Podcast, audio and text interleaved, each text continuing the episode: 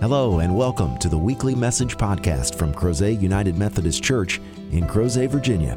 We invite you to join us in person any Sunday for our contemporary service at 9:30 a.m. or for a more traditional service at 11 a.m. Please visit us online at www.crozetunitedmethodist.org for further information. We hope you enjoy this week's message from Crozet UMC.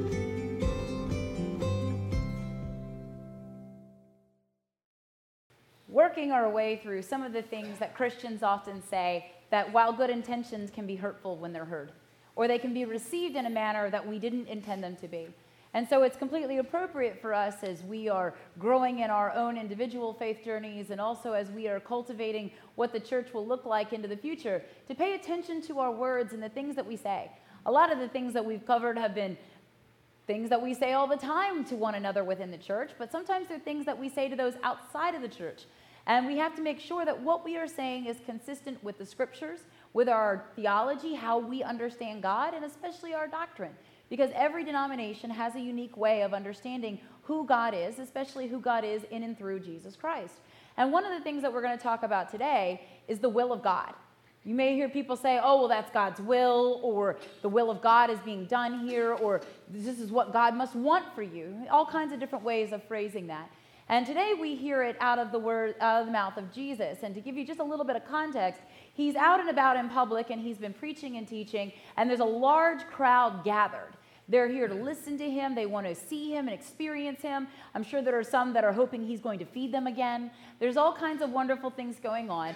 And so his um, his opposition has showed up as well. The Pharisees always show up and they want to trick him. They're trying to inspire people against him. And so they try to ask him some difficult questions. And one of the things they've been doing, which he calls out, is they've been slandering him. They have been going around and saying that he's only able to perform these incredible miracles because he has a demonic spirit. He has an unclean spirit, is what they said. And Jesus, what you hear in the beginning that we're not actually going to focus on, is Jesus says, Look, people will be forgiven of their sins. There are lots of things that people say and do that they can find forgiveness for. However, if you're going to claim that the Holy Spirit inside of me is evil, then you're going to have a big problem with God. God does not take lightly to that. Jesus uh, repeatedly says, You can talk about me, just don't talk about the Holy Spirit within me. That's at work. You can take exception to a person, but the Spirit of God within them, you might want to be careful about, about condemning. And so, as he's saying this, all of a sudden, the piece we're going to focus on is that his mother and his family show up. And they show up, in other places in the gospel accounts, it tells us they show up to get him to be quiet. They were afraid for Jesus. He is starting to have such a large following, but he's also starting to have a really large group of detractors, people that are against him and what he's doing. And they're concerned for his safety, and time will show us that they were correct. However, they show up this day, and the crowd is so dense that they can't get to him. So they send him a message because you couldn't text back then. So they send him a message and they say, Hey, come to us. And when the message gets there and it's repeated to Jesus, he takes a moment and he completely transforms the encounter. He says, Well, let's talk about this. Who are my mother and my brothers? Who are my family, is what he's asking. Who are the ones that I would call my family? Now, it's not a genetic answer, it's not about lineage, it's not about legal marriage. It's an answer about what you choose to do that Jesus will value you as a family member. Jesus says it's those who do the will of God. What is the will of God? The people that choose to do this will, if we can determine what it is, those are the people that Jesus claims as brother and sister and mother. And the will is hinted at throughout scriptures, but will of God is not a phrase that shows up very often within the Bible. In fact, the person that likes to use it the most is the Apostle Paul, mostly to remind people that he didn't choose this life, that this was the will of God for him. And so he's an apostle because this is what Jesus has required, not what he sought to be. Important distinction there. Most clergy would say that. You know, I didn't wake up at five and think, wow, I could be a princess or a rock star, but I'll be a pastor. That's not usually what happens. The will of God gets revealed for you over time, and it's for you, and you have to discern it, and that sort of thing. The will of God is something that we fulfill, not something that is forced upon us. I could have said no to being a pastor. There are other things that I could have done. It would have had ramifications in my life, but you could say no. There are plenty of people who have. You have options when it comes to fulfilling the will of God. It is not something that God puts upon you like a very heavy mantle and requires you to bear it like a beast of burden. Instead, it is something that you choose to do. Our first reading explains this in a letter from Thessalonians that the will of God is to do good things, to bless people, to be part of God's healing, God's rejuvenation, and God's gifts to the world. It's a very important distinction. Jesus will tell us in the gospel account of Matthew in chapter 5 that the will of God is for us to feed the hungry, give the thirsty something to drink, to welcome the stranger, to clothe the naked, and to visit and care for the sick and the imprisoned. That is the will of God. And those that do it will get to come into the kingdom, says Jesus. And those that refuse to do it for anyone, much less Him embodied in other people, will have to pay the price. That the will of God is a response. It is our opportunity to be part of God's will, not to be told, this is what you must do, but instead, I am inviting you to be part of my earthly expression of my heart for all people, my desire to be a blessing and not a burden. So we have to be careful when we start throwing around that term, it's the will of God, or surely this is what God is asking of us, or this is what God wants. Or you have to be really careful about the ways in which we say this to other people, especially. My life has had major incidents in it where if I had been listening to people tell me it was the will of God, there's no way I'd be a pastor. And I probably wouldn't even be a Christian. I'd probably be a really angry atheist. Because there are things that are very hurtful and painful. And when somebody ascribes those to God, you start to question, one, their sanity, and what kind of God are you worshiping when you say those things? When I was three, I've shared with some of you in a sermon that I developed an autoimmune disorder, and it manifested itself on my skin as psoriasis. And my family had no idea where that came from. There was no history of it. And fortunately, my mother was an RN, and she goes, That's not chickenpox. And so she took me to the doctor, and that's where they discovered that I actually had this autoimmune disorder. Well, back in the 80s, you didn't have pediatric dermatologists. There weren't a lot of people that were specializing in the skin treatment for children. And by the way, we didn't even know that psoriasis was an autoimmune disorder at that time. It would be over almost two decades later before we figured this out.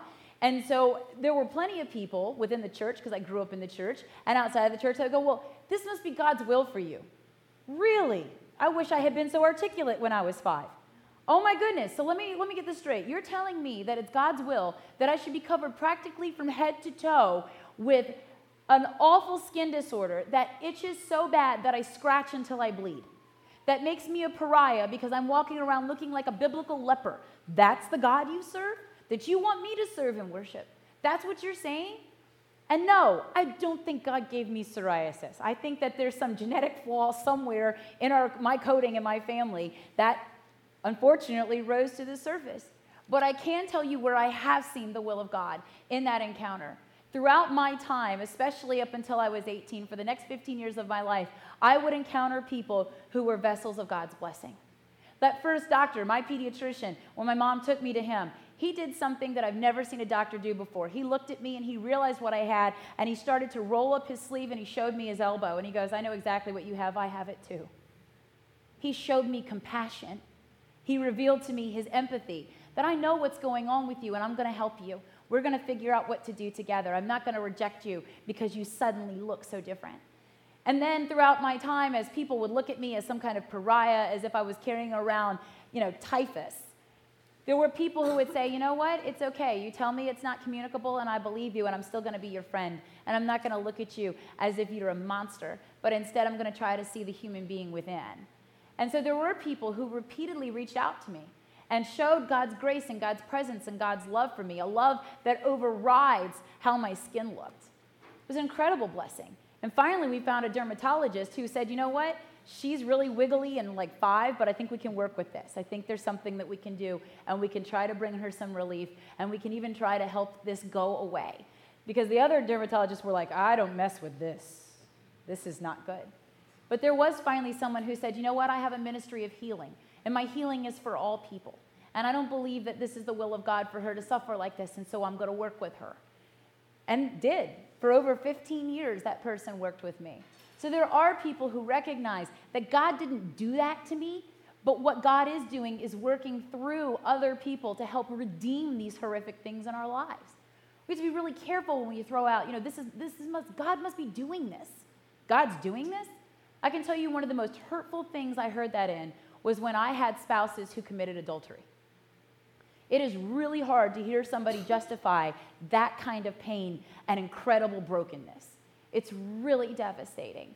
And so people would say, you know, God's going to set you free from this. This is God working to do things. I'm going, let's just be really clear here. This is a world that needs to be redeemed. This is a world where natural disasters wipe out communities and cause widespread death and pain and suffering.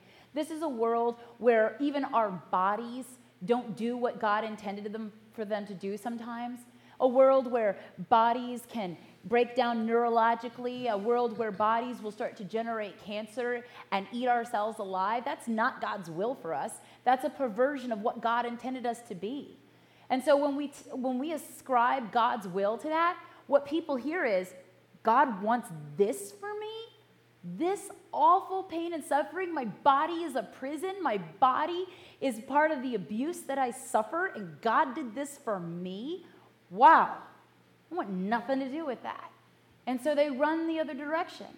But instead, we have to recognize that even the things that people say and do reflect more often than not our sinfulness rather than our holiness. That people make decisions. We express our will, and often in willful disobedience. And those decisions cause pain and suffering. God doesn't make a spouse cheat on another spouse. That's a human decision. God doesn't make you gossip about somebody else and break a relationship. God doesn't make us sow chaos and disorder in order to disrupt the peace of the community. That's a human being thing. That's a sinful human thing. And we should not be trying to give that unglory to God. Instead, though, in every decision that brings forth evil and pain and suffering, we have to recognize that God is there with us and for us to help us triumph over those things. God doesn't abandon us when life completely comes out from beneath us and unravels. Instead, God says, I am with you and I will show you that I am with you. And sometimes I will do that through other people. Sometimes I will do that through redemptive encounters and experiences you have. But I have not abandoned you. And by no means is this my will for you that you should suffer like this. God says, I know the plans that I have for you, and it's to prosper you, not to hurt you. But when we use that, that kind of language about this must be God's will, what we are telling people actually subverts and can destroy God's desire to be with us and for us, to bring us into a bright and beautiful future where we encounter God's grace in unending glory. We can destroy people's willingness to even explore a relationship with Jesus Christ. If we make Jesus Christ to be at someone who is here to punish us or someone who is here to absolutely override the good and the blessings with pain and punishment. That's not who Jesus came to be. If God really wanted us to suffer and to die like that, then instead of giving us the Savior, God would have been handing out a lot of crosses. And we would have had to die for our sins on our cross. And it would be us in the tomb, not Jesus having come and suffered in our, in our stead, and then dying and going into the tomb, and on the third day rising again that we might have everlasting life. That's God's will. God's will is to be with us and for us, not against us, not to create uh, an incredible situation where most people would falter and fail because it is so devastating. And the last time I had somebody say it was really, really painful. Right before my son was born, I had a miscarriage. And I can remember going from a place of hope into a place of utter despair. And I remember when you start to talk about that, people get very uncomfortable because they don't know what to say. What do you say to somebody who, you know, was planning a nursery and now is not? What do you say to somebody who had been so happy and excited just last week, but this time you see them and they're devastated and they can't even keep it straight? What do you say to somebody like that? And so we, we default to, you know, it must have been God's will. God didn't kill my baby. God didn't kill anybody's baby. That's not what happened. My body failed. I don't know why my body failed, but my body failed. My body is meant to nourish life. My body was meant to bring him forth. And my body was meant to actually make it possible for me to fulfill the very first commandment be fruitful and multiply. And my body failed me, but my body also failed another person. And that was devastating. And then to hear that that happened because God did that?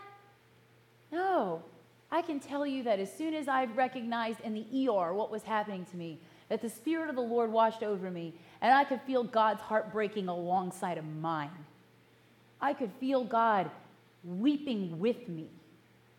And our scriptures testify to this that God weeps over Israel, that God weeps when God in Jesus comes before the tomb of Lazarus and sees everybody mourning at loss. Jesus wept. And God weeps with us.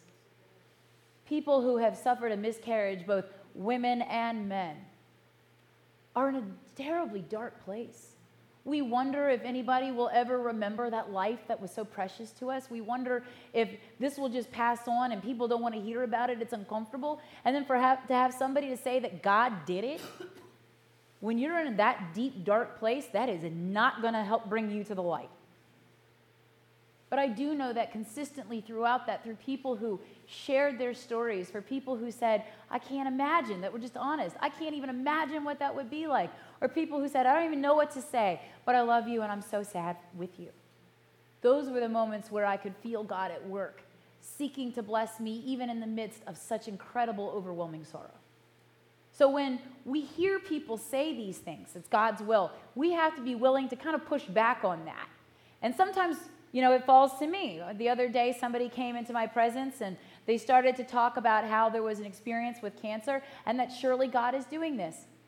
And then I had to stop because I was kind of overwhelmed. I mean, I'm prepping for this very sermon. And I said uh, to myself, wow, God, did you, did you really have to add one more fuel to this fire? Uh, okay. And my response to this was, you know what? I don't think that there's anything in this world that can happen that God can't work through to help redeem for us. There's no human sin. There's no failure of the planet, of the environment, of our bodies, of somebody else's body. There's no failure there. There's no flaw. There's no sin that God can't work through to help us know that we are loved, that we are not alone, that God is with us and for us, and that someone else's sin is not going to have the final say in our lives. That the final say in our lives is not sin, but salvation. And that we are called to remind people of that. God didn't do that, but God is with you right now. God would never want to hurt you like that. And someone in this world has brought that kind of pain. But God is with you now. And I'm here to be with you in this midst too. So that you know that you're not alone, that God didn't do this, and God is breaking God's heart with you. That God yearns for you to know that you are known and loved, and that we serve a Savior who came not to condemn but to heal. And so we have to speak that truth. And then when that person who had said that thing about the cancer left my sight, I remember being there and going, you know, sometimes we speak and we don't think about the theology. That you're telling me that you think that the God that we worship every Sunday here in beautiful Crozet gave someone cancer, or that the God that we worship destroyed a family and sometimes we're trying to be kind of utilitarian about our theology. We're trying to think about the greater good, which I appreciate. That's a difficult thing for us to, to kind of conceptualize. But God doesn't offer up one lamb for the 99. That's not the parable. The parable is that God will go and search for the one to bring them back to the 99. And so, if we remember that, God's will is for union. God's will is to welcome the lost home, to find them and bring them back. God's will is that we would be a blessing to one another and not a burden. God's will is that when we are able, we will help others. And then when we are in need, they in turn will help us. That's the will of God. And when Jesus instructs us as disciples to follow that will, invites us to be a part of a family that is forming because we choose to be in this family. Not because we are born into some hot mess or because we have married into something that didn't turn out to be what we thought, but instead that we choose to be a part of the family of God. We choose to be brothers and sisters in Jesus Christ. We choose to be part of the family that will nurture in the next generation and turn over them not just a church, not just a doctrine, but a living theology that God is with us and for us. A God who rejuvenates, a God who rekindles, who restores, a God that redeems. That's what the meaning is. And so we struggle with this because you'll hear it a lot. And you'll probably have to do what I and the church staff do a lot of when you hear someone say that, the first thing you're going to do is you're going to bite your tongue. And you're going to take a deep breath. And then you're going to look for the same words. Now, I, I, I, don't believe that God does us harm, but I do believe that this is an opportunity for God's glory to be revealed. That we have an opportunity to manifest the balm of Gilead right here. That through our prayers, our presence, our gifts, our service, and our witness, that we will be able to manifest God's blessing in the midst of burden, God's hope and joy in the midst of mourning and sorrow. That's when the will of God is experienced. People didn't become Christians in droves in the book of Acts and in the New Testament because they thought that God was out to get them. They became Christians because they recognized for, for perhaps the first time in their lives that this is a God who is with them and for them, who knows them and loves them. And that's the God they wanted to be with. There are a lot of deities in the scriptures and in the world. There are a lot of people that will compete for your attention and for your worship. But the God that we worship, the God that gave to us Jesus Christ, the God that gave us the scriptures, the God that gave us the church, the God that gave us salvation on that cross at Calvary, that God has chosen us and wants to bless us and bless through us. May it be so. In the name of the Father, Son, and Holy Spirit, we pray. Thank you again for joining us for this week's podcast. We hope you found the message meaningful, and we invite you to join us in person as we gather for worship at Crozet United Methodist Church every Sunday at 9:30 a.m. and 11 a.m. Please visit us online at www.crozetunitedmethodist.org to learn about ways you can connect with God and your neighbors through the ministries of Crozet UMC. Have a great week.